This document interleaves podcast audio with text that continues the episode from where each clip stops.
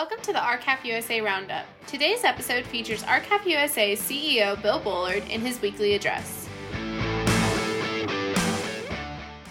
Hello, I'm Bill Bullard with R-CALF USA, the voice of the independent cattle producer in the United States of America.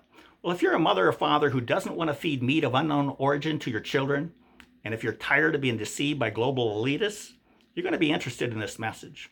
Today, you simply don't know where the beef in most grocery stores is from or under which country's production standards the animal that produced the beef was subjected to. And not knowing these important traits about your beef is unconscionable in the 21st century. Now, the only thing standing in the way of Congress's swift enactment of mandatory country of origin labeling, or MCOOL for beef, which would inform you as to the country the beef was from and the country whose production standards the beef was produced under, is the lingering threat from the unelected and unappointed globalist body known as the World Trade Organization, or WTO. Now, seven years ago, the WTO ruled that when MCOOL for beef was implemented in 2013, it discriminated against imports from Canada and Mexico.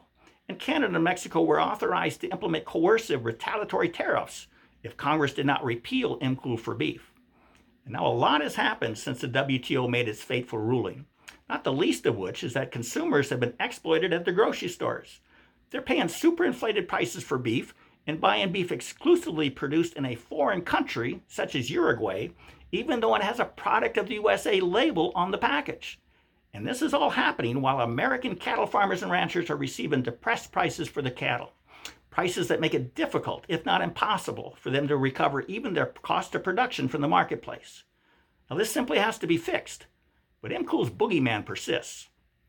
Alarmingly, your government repealed MCOOL for beef at the WTO's behest without ever attempting to reach a negotiated settlement to avoid any trade penalties, in this case, retaliatory tariffs, and to still allow MCOOL to continue providing valuable information to America's consumers. Now, our government has reached numerous negotiated settlements in many cases after the WTO had ruled against some of our other domestic laws, but it didn't do it for MCOOL. For example, when Brazil challenged our domestic cotton law and was handed a victory by the WTO, our government successfully reached a negotiated settlement with Brazil that avoided the trade penalties and kept our domestic cotton law intact.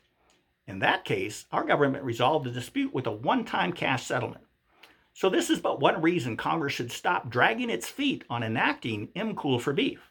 The MCOOL bills currently before both houses of Congress, Senate Bill 2716 and the House version, H.R. 7291, both direct our governmental agencies to do what they didn't do but should have done seven years ago. That is to develop a means of reinstating MCOOL that complies with WTO rules. And the bills provide a one year period for them to accomplish this. But there's another compelling reason Congress should not be afraid of the WTO boogeyman. That's because our own government has determined that the WTO has been acting inappropriately and without authority for many years. In short, our government has strongly accused the WTO of overreaching its authority in its effort to strike down our constitutionally based domestic laws. Now, as part of the United States' ongoing reform efforts, the entire WTO body that hears appeals has been shut down. In addition, our government is now using the old MCOOL case to highlight the malfeasance of the global WTO body. The old MCOOL case was used to exemplify the WTO's failure to follow its own rules and its improper interpretation of WTO agreements. Now, specifically, our government alleged that the WTO wrongfully deprived the U.S. from advancing the legitimate policy objectives of MCOOL as a defense against the misguided complaints of Canada and Mexico. It alleged the globalist body actually invented an improper legal standard in order to denounce MCOOL, and it accused the WTO of wrongly concluding that MCOOL had a detrimental impact on imports even though the law made no distinction based on the nationality of the imported product. Now, these serious allegations by our government explain why each of the past three presidential administrations have worked to prevent the WTO appeals body from doing any further damage to the United States domestic laws. Doesn't that make you mad? That some globalist body of global elitists are violating the rules they agreed to uphold in order to deprive you the opportunity to know where your beef is from and what's in it.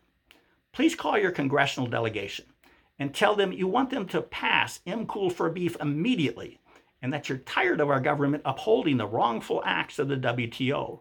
The MCOOL bill numbers again are S2716 and HR 7291. To learn more, please go to our website at r-calfusa.com. With that, have a productive week. Thank you and goodbye. Thanks for listening to today's episode of the R-CALF USA Roundup. To learn more about R-CALF USA, visit our website www.r-calfusa.com